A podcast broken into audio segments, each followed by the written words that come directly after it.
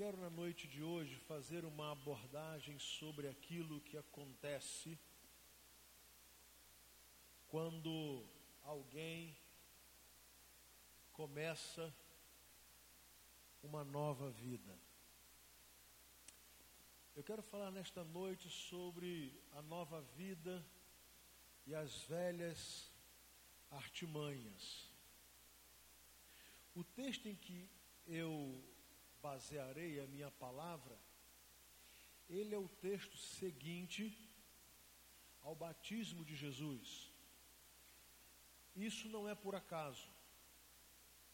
Quando nós abrimos a palavra de Deus no Evangelho de Mateus, no capítulo 4, nós vamos ver que o capítulo anterior termina é, descrevendo o batismo de Jesus. Jesus vai até João Batista e se submete ao batismo, é batizado, quando ele sai das águas, é, o Espírito Santo desce sobre ele. E a história seguinte exemplifica o que acontece comigo e com você quando nós abandonamos a velha vida para uma nova vida em Cristo. Propositalmente, esses textos são subsequentes porque o batismo ele é uma maneira externa que exemplifica o que acontece internamente. É um símbolo, é um cerimonial que tem como objetivo mostrar o que acontece na vida de quem aceita Jesus. Por isso, o batismo bíblico é o batismo imersão, e por si só teria que ser, porque a palavra batismo não é tradução, é transliteração direto do grego baptizo, que significa imergir, submergir, mergulhar. E a ideia, o, o símbolo é o seguinte: quando eu sou mergulhado nas águas, isso significa que eu morri para aquela vida sem Cristo, sob o domínio do pecado, sem salvação. E quando eu sou retirado das águas, começou uma nova vida. A vida agora sob o domínio de Cristo, é uma nova história.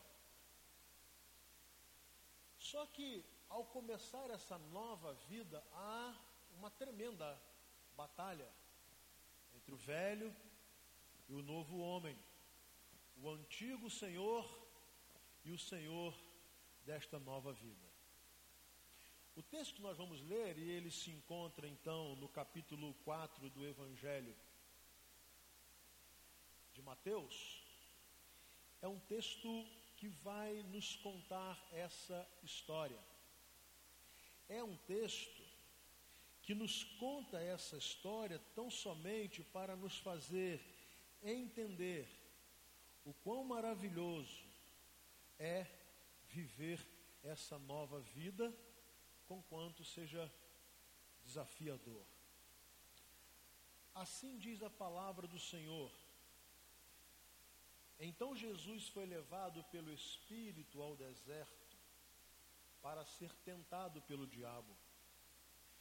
Depois de jejuar 40 dias e 40 noites, teve fome. O tentador aproximou-se dele e disse: Se você é filho de Deus, mande que estas pedras se transformem em pães. Jesus respondeu: Está escrito: Nem só de pão viverá o homem, mas de toda palavra que procede da boca de Deus. Então o diabo o levou à cidade santa, colocou-o na parte mais alta do templo e lhe disse: Se você é o filho de Deus, joga-se, jogue-se daqui para baixo, pois está escrito: ele dará ordem, a, ordens a seus anjos a seu respeito, e com as mãos eles os segurarão, para que você não tropece em alguma pedra. Jesus lhe respondeu: Também está escrito: não ponha à prova o Senhor, o seu Deus. Depois, o diabo levou a um monte muito alto e lhe mostrou todos os reinos do mundo e o seu esplendor, e lhe disse: Tudo isto lhe darei se você se prostrar e me adorar.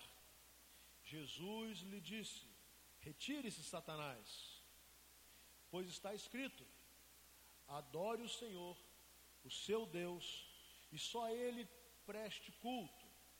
Então o diabo o deixou, e anjos vieram e o serviram. Jesus lhe respondeu: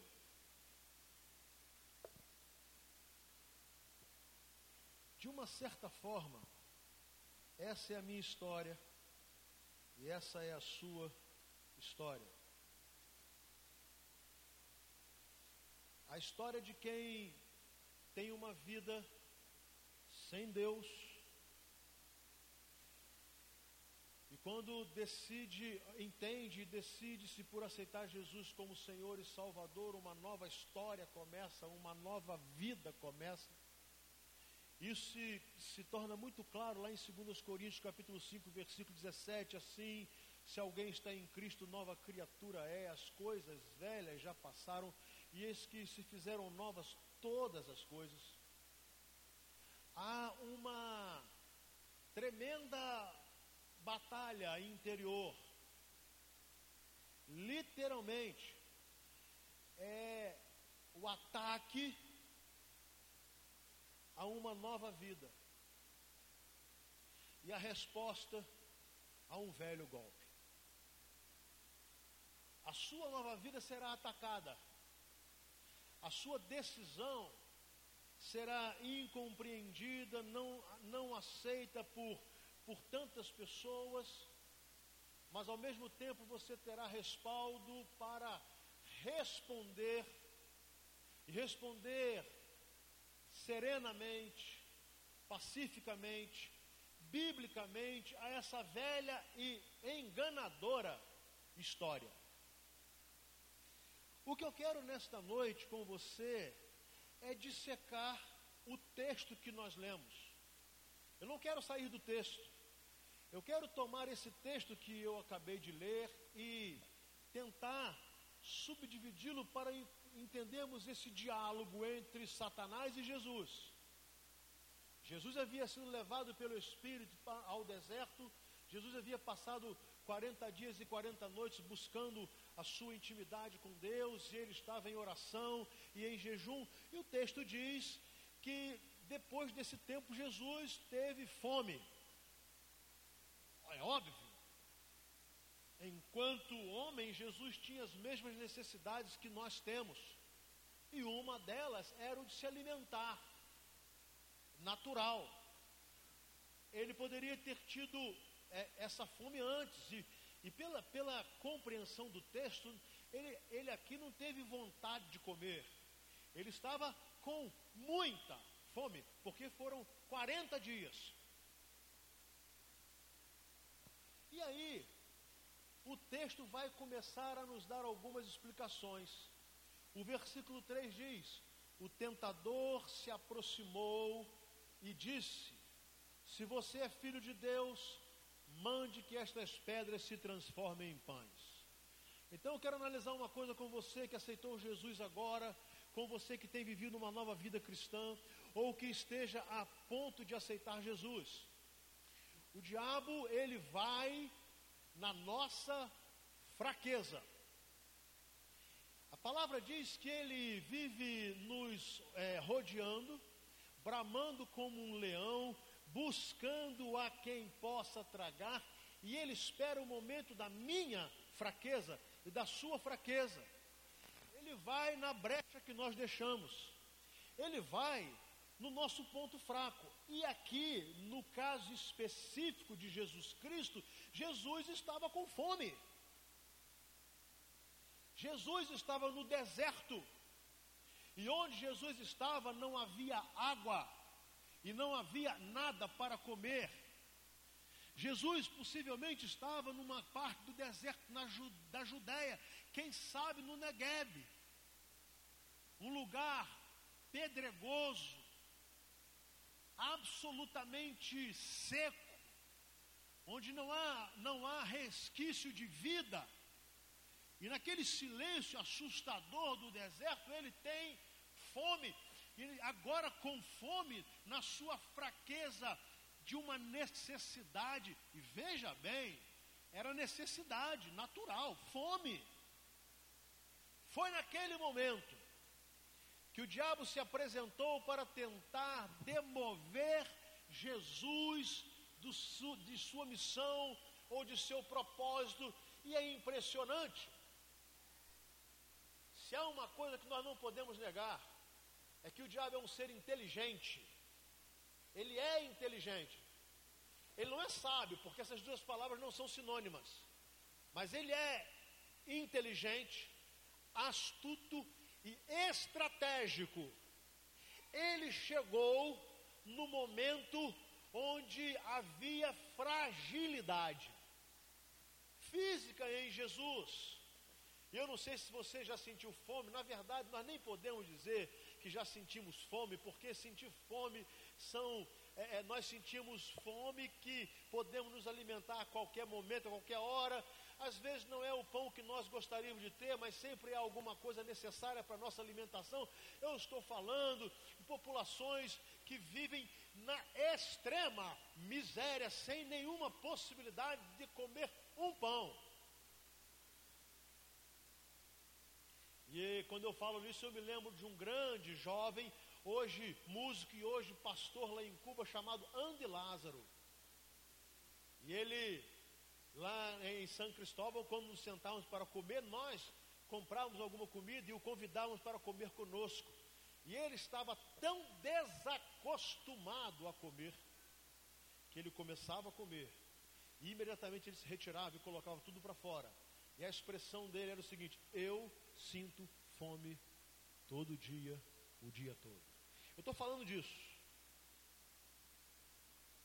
Eu estou falando é dessa, dessa, desse momento de fragilidade, quando nós não temos mais ou pensamos não ter a quem recorrer, e é nesse momento que o diabo chega na nossa dificuldade, na nossa escassez, e ele vem para nos tirar da presença de Deus. E olha que coisa interessante e inteligente ele vai até Jesus usando a palavra, a palavra de Deus. A Jesus usando a filosofia humana, ele não citou os filósofos gregos, ele foi até Jesus para colocar Jesus contra a parede, citando a própria palavra que Deus, o Pai de nosso Senhor Jesus Cristo, havia dado aos homens, para dizer a Jesus que ele estava errado, que ele era um fracassado, que ele havia sido abandonado e que a grande, o grande negócio da vida de Jesus era se prostrar diante da palavra dele, Satanás. E ele vai dizer a Jesus: Mas você não é o filho de Deus? E se você verdadeiramente é o filho de Deus, está fácil resolver esse problema. Está fácil. É só você dizer a essas pedras que elas se transformem em pães, porque a palavra está dizendo que se você fizer isso, acontecerá. É impressionante essa estratégia maldosa para tirar Jesus do centro da vontade de Deus, aguçando no homem Jesus o poder que nele havia para tirá-lo do seu propósito, ou seja, deixar de confiar, jogar os 40 dias de intimidade com Deus fora, por causa de uma necessidade. Agora pensa bem: 40 dias sem comer, e de repente uma fome tremenda, e você sabe que a palavra diz que com a palavra sua, Jesus, aquelas pedras se transformariam em pães, por que não fazer? Por que não? Por um motivo muito simples, Jesus vai dar a resposta. Jesus respondeu: está escrito, nem só de pão viverá o homem, mas de toda palavra que procede da boca de Deus. Amém? nem só de pão. E esse pão, ele pode ser o pão literal, mas é qualquer tipo de necessidade física, necessidade mesmo, coisas que nós precisamos e muitas vezes dependemos para viver. Mas que se o preço for abandonar a nossa fé em Deus, então nós precisamos dizer: está escrito, nem só de pão viverá o homem, mas de toda a palavra que procede da boca de Deus. Está escrito: Deus vai me sustentar. Meus amados e queridos irmãos, se você tem acompanhado alguma coisa da, da carnificina do genocídio de Alepo, você precisa entender que ali há cristãos sendo trucidados todos os dias. Há crianças como as nossas lindas crianças que não têm nem lágrimas mais para chorar.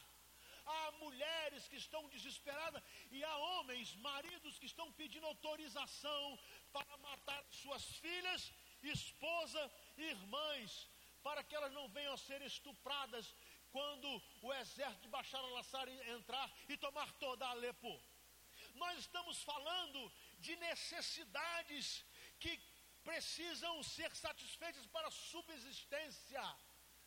E muitas dessas pessoas professam a fé em Jesus Cristo como Senhor e Salvador, ou não se comover com o relato de uma linda criança do Iraque, que ela, ela profere as, as seguintes palavras, sendo extremamente maltratada pelo Estado Islâmico, ela diz assim: quando eu chegar no céu, eu vou contar a Papai do céu tudo que vocês estão fazendo.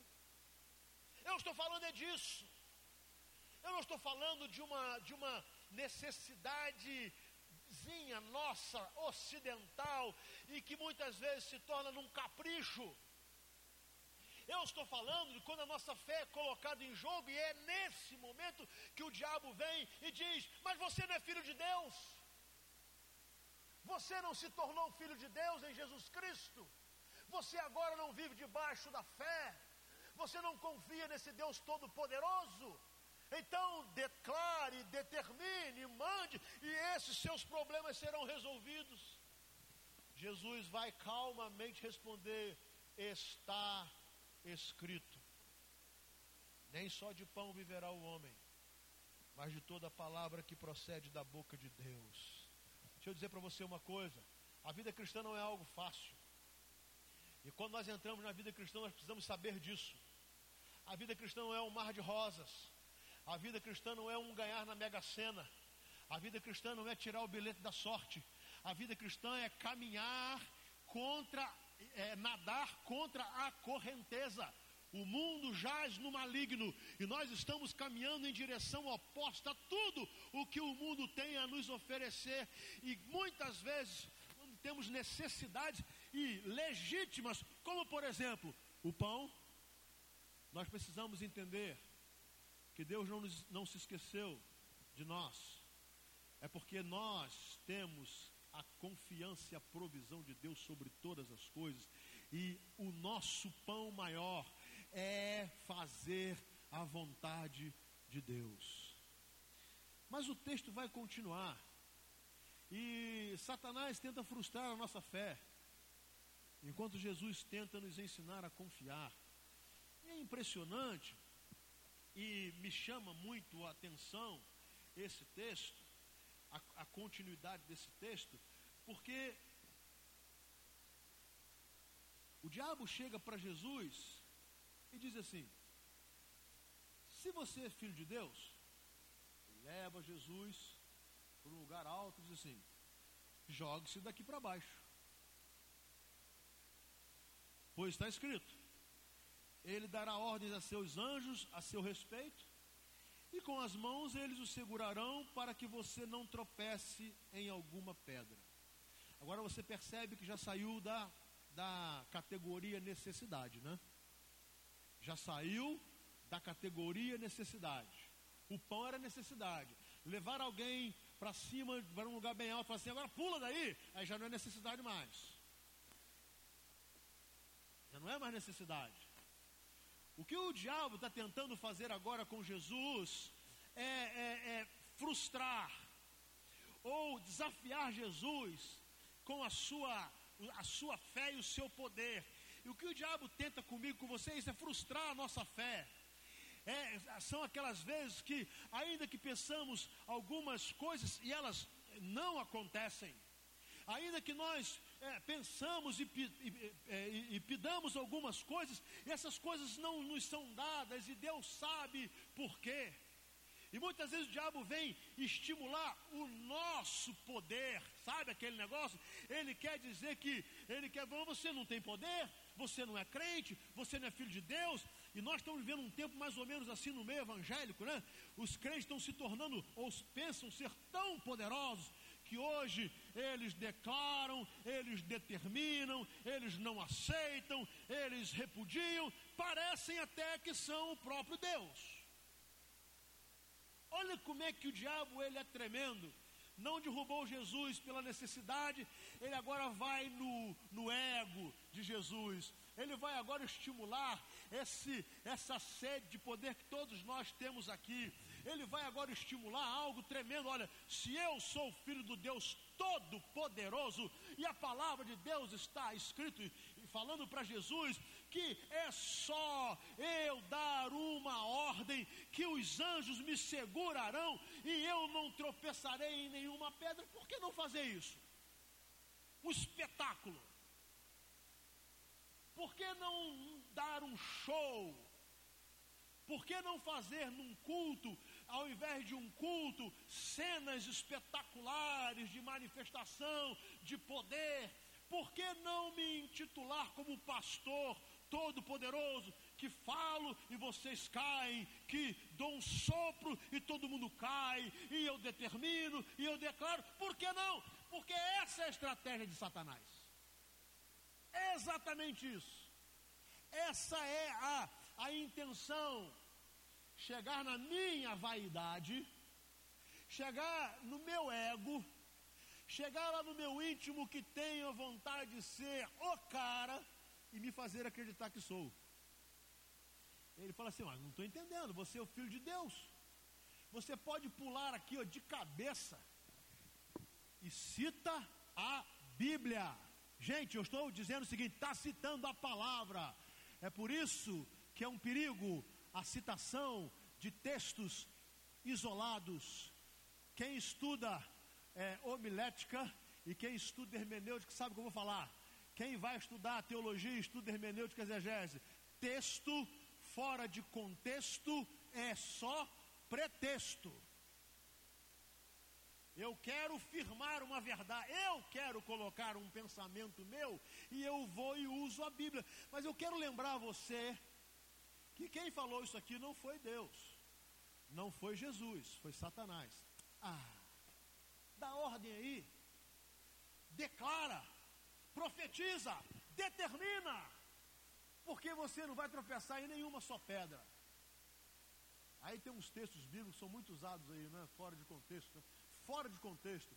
Você nasceu para ser cabeça e não cauda, mas completamente fora de contexto. Essa é uma palavra aplicável à nação de Israel no período do Velho Testamento.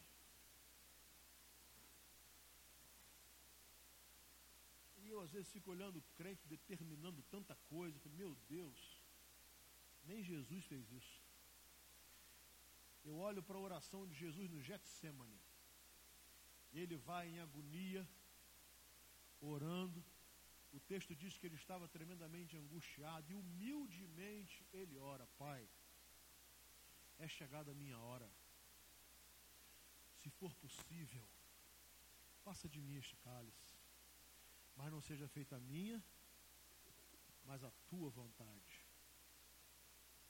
E hoje tem um monte de crentes eu não aceito eu determino, eu declaro, e eu isso. E eu fico pensando, eu já ouvi essa história, mas isso não veio de Deus. Eu já ouvi essa história em algum lugar, mas não foi Deus quem fez isso. Muito bem, para testar a nossa fraqueza, o nosso o amor que nós temos ao nosso eu, o nosso egocentrismo, o diabo joga essa. Jesus responde. Também está escrito: Não ponha à prova o Senhor, o seu Deus.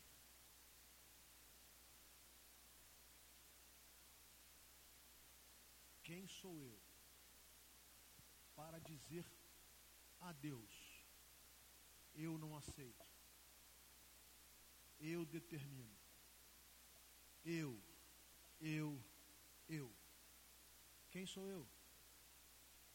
É interessante que na oração do Getsemane, Jesus humildemente pede, Pai, se for possível, passa de mim este cálice, mas se não, seja feita tua vontade, não a minha, não é?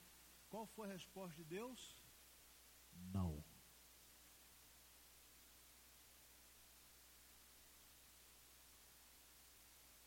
Por que, que você acha que Deus disse não a Jesus e tem que dizer sim a todos os nossos desejos, necessidades ou caprichos? Por quê? Agora olha o propósito da coisa. Vamos imaginar, é só criar uma hipótese. Se Jesus, se Deus tivesse dito sim a Jesus, está bom. Você veio para isso, mas você orou e você declarou que não aceita a cruz e determinou e isso, então você não vai para a cruz. Nós estaríamos aonde agora? Perdidos, sem Cristo e sem salvação. Percebe? Aí se aplica o texto de Romanos capítulo 8, versículo 28. Sabemos que Deus age em todas as coisas para o bem daqueles que o amam, para os que foram chamados segundo o seu propósito. Por que você acha que os crentes se tornam mais fiéis quando passam por dificuldades? Você já percebeu? Não era para ser assim. Mas vamos fazer o seguinte: vamos pensar que Deus responda às nossas orações, tudo que nós queremos. O que nós queremos? saúde perfeita, dinheiro, prazer e poder, não é isso? Aí está na hora de cantar aquela musiquinha, né? Adeus, ano velho, feliz ano novo, né? Muito dinheiro no bolso, saúde para dar e vender. Aí Deus vai, sim. Primeira coisa, doutor Rogério, abandone a medicina que já era. Já começou a contrariar alguém, não tem jeito. Alguém dançou nessa. Né? Dançou, porque nem todo mundo, saúde perfeita, já era. Deixa eu dizer uma coisa para você. Deus não faz isso porque Ele sabe que isso afastaria muita gente dele. Deixa eu contar uma coisa. Eu sei que você sabe. A história da evangelização da Europa Ocidental é fantástica. A Europa Ocidental se tornou um continente é, principalmente ocidental, é cristão. Dali, o Evangelho começou a ser espalhado pelo mundo e com as missões, a, a, o Evangelho começou a chegar em todo canto do mundo. A teologia, a eclesiologia, a fé. E é impressionante que os países da Europa Ocidental que se dobraram diante de Cristo e começaram a, a, a examinar a palavra de Deus, começaram a prosperar. Você precisa ler o livro do sociólogo Max Weber, e ele não é cristão. Ele vai falar sobre a, a, o capitalismo, ele vai falar sobre o sucesso econômico e social desses países da Europa Ocidental e a relação que há com o protestantismo. Ótimo. Obedeceu a palavra de Deus, Deus abençoou, começou a prosperar. Bom, o outro lado da moeda. Recebemos tudo de Deus, agora nos esqueceremos dele. Hoje, esta mesma Europa já é considerada pós-cristã. Precisa ser reevangelizada. E agora eles mesmos estão assustados. O que fazer com a invasão islâmica? O que fazer? Eles não sabem o que fazer. O que fazer com uma invasão islâmica? O que, que intenciona sempre implementar governos teocráticos, sempre implementar uma fé única, sem nenhuma possibilidade de dissidência e discordância. O que fazer? Eles não sabem, mas isso está acontecendo porque eles abandonaram Deus. É você uma pessoa inteligente, você há de concordar comigo. Você ora mais quando? Quando tudo vai mal ou quando tudo vai bem? Você lê mais a Bíblia quando? Quando tudo vai mal ou quando tudo vai bem? Você procura igreja quando? Quando tudo vai mal ou quando tudo vai bem? Há um dado depois do, do, do setembro, 11 de setembro, extraordinário. As igrejas cristãs nos Estados Unidos, tanto católicas quanto protestantes, ficaram superlotadas. Todo mundo correu para a igreja. Está tudo vazio de novo. Impressionante. Mas, logo após o 11 de setembro, povo correu desesperadamente para a igreja. Mas o tempo passou. Passar, passou um ano, dois anos, três anos. Acabou, a vida voltou normal. Não apareceu nenhum maluco para jogar avião de novo em nenhuma torre. Isso não vai repetir outra vez. Pronto, cada um volta para a sua vida. É exatamente isso que Jesus quis explicar a Satanás. Está escrito: não ponha o Senhor à prova. A nossa missão é confiar em Deus. A nossa parte é confiar na provisão de Deus. A nossa parte é confiar que Deus, nos dando muito ou pouco, Ele continua sendo Deus. E como diz a música do Baruch, Ele continua sendo bom. A nossa parte é entender que Deus olha para os seus filhos com olhos de misericórdia que Deus olha para os seus filhos com olhos de amor. Ele está conosco nas nossas aflições e nas nossas alegrias. E eu não preciso querer dar uma de super poderoso, porque eu não sou. Nós somos tão somente dependentes da graça de Deus. O apóstolo Paulo vai dizer isso: miserável homem que sou, quem me livrará do corpo dessa morte? Mas graças a Deus por Cristo Jesus, o nosso Senhor. Muito bem.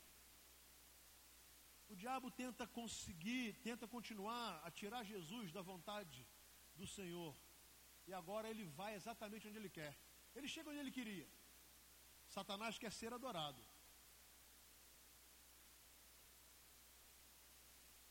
Mas Jesus o coloca em seu lugar. Satanás tem propósito. Ser, ser adorado em lugar de Deus. Ele tentou fazer isso no céu enquanto Lúcifer não conseguiu. Então ele tenta fazer isso na terra. É impressionante esse texto. Esse texto é, é, me fala muito. Diz assim: terceira tentativa. Depois o diabo levou um alto e muito, é um monte muito alto e mostrou-lhe todos os reinos do mundo e seu esplendor. E lhe disse: Tudo isto lhe darei se você se prostrar e me adorar. Primeiro, ele tenta Jesus com uma necessidade real: fome e pão. Segundo, ele tenta Jesus tentando aguçar o ego, o poder de Jesus. Leva Jesus ao, ao alto do templo, pináculo do templo, e manda ele se jogar de alto a baixo. Ele pode, pode pular, que a você não vai acontecer nada, os anjos vão te segurar. Agora ele chega onde ele queria. Ele queria mesmo era receber a adoração. Ele coloca Jesus no alto monte ele mostra os reinos do mundo, né? Diz assim, está vendo isso? Tudo isso te darei.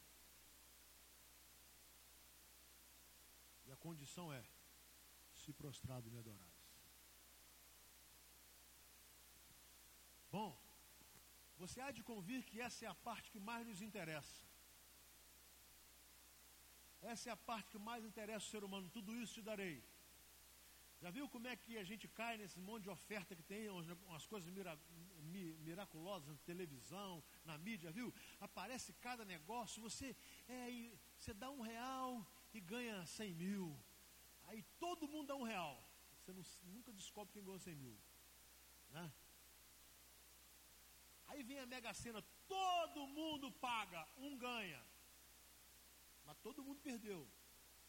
E o governo se encheu de dinheiro. A gente projeta uma vida assim. O que nós vamos ter? E a verdade é essa. Começamos a projetar a nossa vida, nos casamos e começamos. O que, que nós vamos ter? Nós vamos ter isso, uma casa, duas casas, três casas, dois carros, três carros, casa na praia, casa não sei aqui, agora um terreno ali e outro ali e tal. E se você é paduano, você fala assim, eu tenho uma possezinha. Já conheço a história? Eu tenho uns barraquinhos ali de aluguel. Paduano é assim, Paduano é esperto. É. Eu tenho uma micharia ali no banco, você vai ver, o cara tem um caminhão de dinheiro. Isso, eu conheço, gente. Eu estou aqui há 18 anos, eu conheço essa história. Eu, antes eu me enganava, tadinha. Eu tenho umas casinhas de aluguel, você vai ver, tem umas 10 casas de aluguel, tudo casa boa, mas é barraquinho. Fala assim, já viu? Você nunca vê para do ano e fala assim, eu tenho uma casa boa, ele fala, tem uns barraquinhos ali. Eu fico com medo assim, vai que o cara pega o barraquinho meu, né? Ele fala que é barraquinho, mas cobra preço de casa boa, entendeu? É, é assim. A vida é assim. Nós queremos ganhar o mundo. Nós queremos ter tudo o que o mundo tem a nos oferecer. E não é por necessidade. Você acha verdadeiramente que o Sérgio Cabral e a sua mulher precisavam se, se afundar em tanta lama? Os dois nasceram em berço de ouro. Você acha? Você acha que esse pessoal da Lava Jato se lambuzou porque eles não tinham dinheiro? Não. Eles se lambuzaram porque eles querem o, tudo que o mundo tem para oferecer. Eles se lambuzaram não foi por necessidade e não foi por falta de ter. Se lambuzaram porque eles queriam mais e queriam mais e queriam mais, acompanhando o texto bíblico, bíblico, o amor ao dinheiro, e não é o dinheiro em si, o amor ao dinheiro é a raiz de toda espécie de males. É interessante quando morre o casal morre. Morre o casal pobre e morre o casal rico. É um dado interessante. Eu falo isso porque eu já fiz muitos sepultamentos. Né? São, vou fazer 30 anos de ministério, eu já sepultei muita gente. O meu sonho é sepultar o Ciro. Mas eu acho que ele vai me sepultar. O Ciro é terrível. Ninguém consegue sepultar o Ciro. Ninguém. O Ciro é insepultável. Né? Né, Ciro?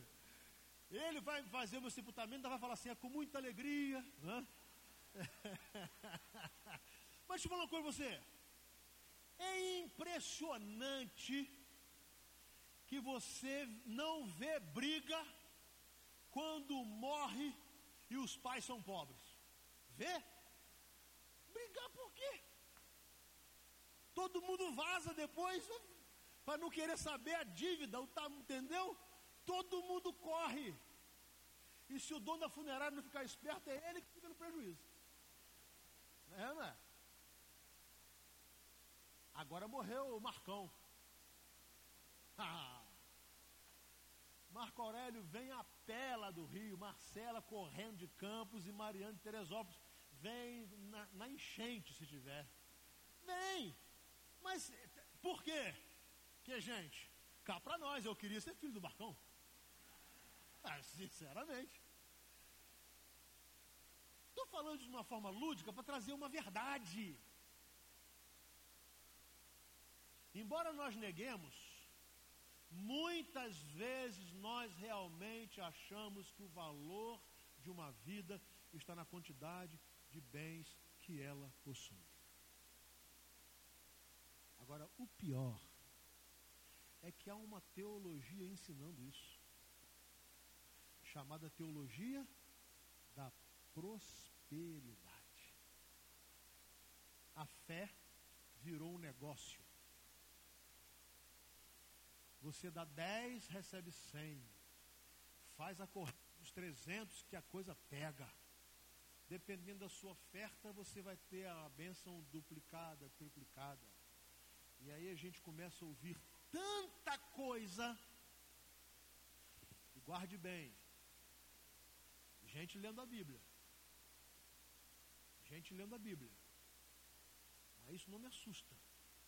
Porque o diabo começou a ler a Bíblia para Jesus. Gente lendo a Bíblia explorando a fé alheia. E o que é pior, muitos fiéis acreditando nisso. Aí é o lencinho que passa na minha testa, isso vale um dinheiro absurdo. Eu coloco aqui, aqui no, atrás assim, pare de sofrer. Mesmo que Jesus disse que isso é uma coisa impossível, enquanto nós estivermos. Mas o que interessa que Jesus disse? O interessa é que eu estou dizendo. Eu começo a fazer orações de prosperidade, eu começo a prometer prosperidade, eu começo a prometer a você que se você fizer tudo o que nós estamos propondo, vai dar certo vai ser saudável para a vida inteira, vai ser rico, vai ter, vai vencer, vai ganhar, e você vai. E por que, que você acredita? Porque você não é inteligente? Não, é porque você também quer isso. Não é porque não é inteligente, não, você é inteligente, mas é vontade. É igual o cara que acredita que vai depositar um real no banco vai ganhar 200 mil. Não é falta de inteligência, é porque ah, bate no coração, o, o olho cresce, meu Deus, eu vou ganhar, eu vou ganhar, eu vou ganhar, eu vou ganhar. Eu vou contar uma coisa para você, que me desculpe aqui os bancários, banqueiro não é seu amigo, rapaz, ele é seu inimigo. Ele oferece você rindo. Sabe esse título disso daqui, você não vai nada. Ei, quem vai ganhar o banco? O funcionário é obrigado a fazer, ele tem que estar trabalhando e tal. Fica tranquilo, mas é assim. Só tenho que falar uma coisa para os crentes. Quem prometeu os reinos do mundo para quem o adorar, não foi Deus. Eu vou repetir. Quem prometeu os reinos do mundo para quem o adorar, não foi Deus. Foi Satanás. E por quê? que quando você vai atrás dos reinos do mundo para adorar, é por isso, e aí não é o caso dos crentes, mas tem muita gente aí que faz pacto com o diabo para tudo, para ganhar tudo. Você deixa de adorar aquele que verdadeiramente merece ser adorado. E aí vem a resposta de Jesus: retire-se, Satanás. Pois está escrito: adore o Senhor, seu Deus Adore o Senhor, o seu Deus. E só a Ele preste culto.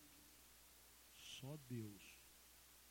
Só Deus merece e deve ser adorado. Só Deus merece os nossos joelhos dobrados. Só Deus merece a nossa devoção. Só Deus merece o nosso culto, porque Ele e tão somente Ele é Deus. Jesus vai e responde Satanás de uma forma tranquila, usando um elemento, usando a Bíblia. O que, que aconteceu? Quem resiste, vence. Então o diabo o deixou, e olha só, e anjos vieram e o serviram. Isso é lindo, sabe por quê? Qual era a necessidade que Jesus estava tendo? Fome.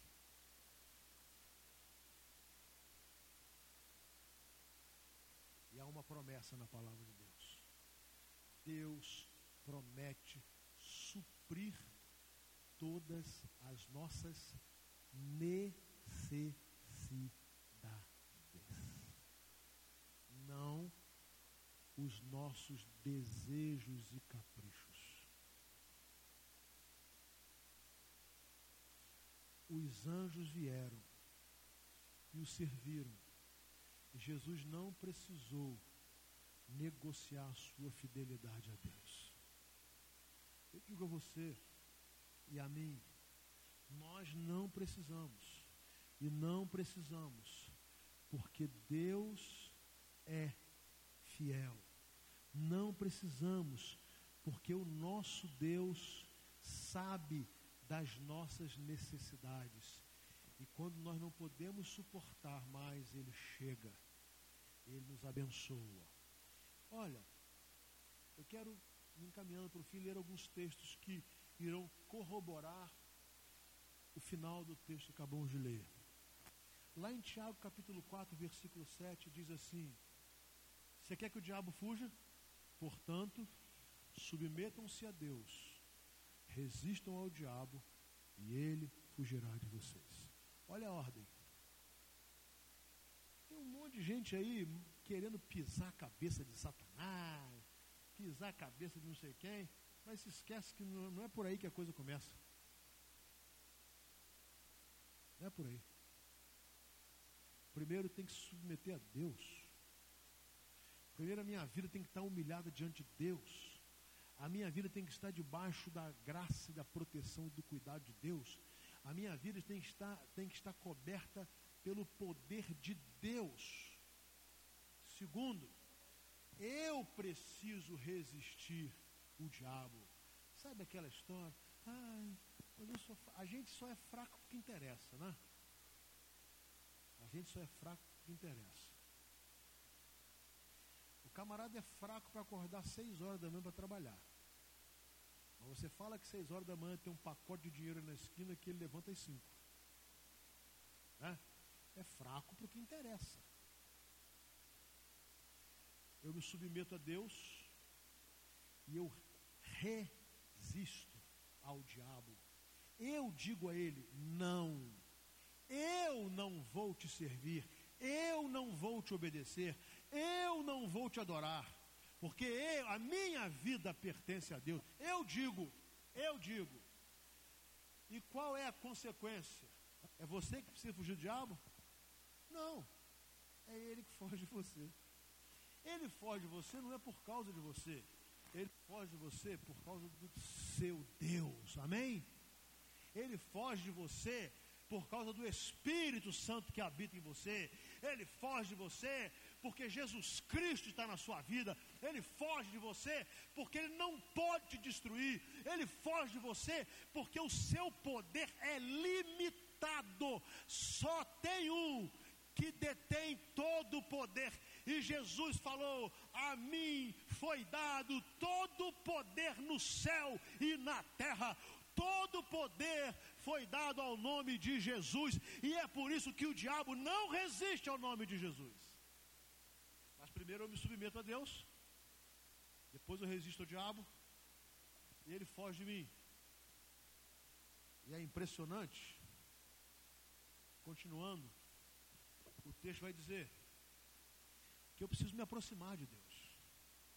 Aproximem-se de Deus e ele se aproximará de vocês. Aí, olha, eu preciso buscar intimidade com Deus. Como é que a gente busca intimidade com Deus? A intimidade com Deus é buscada por intermédio da oração, do estudo da palavra e da comunhão.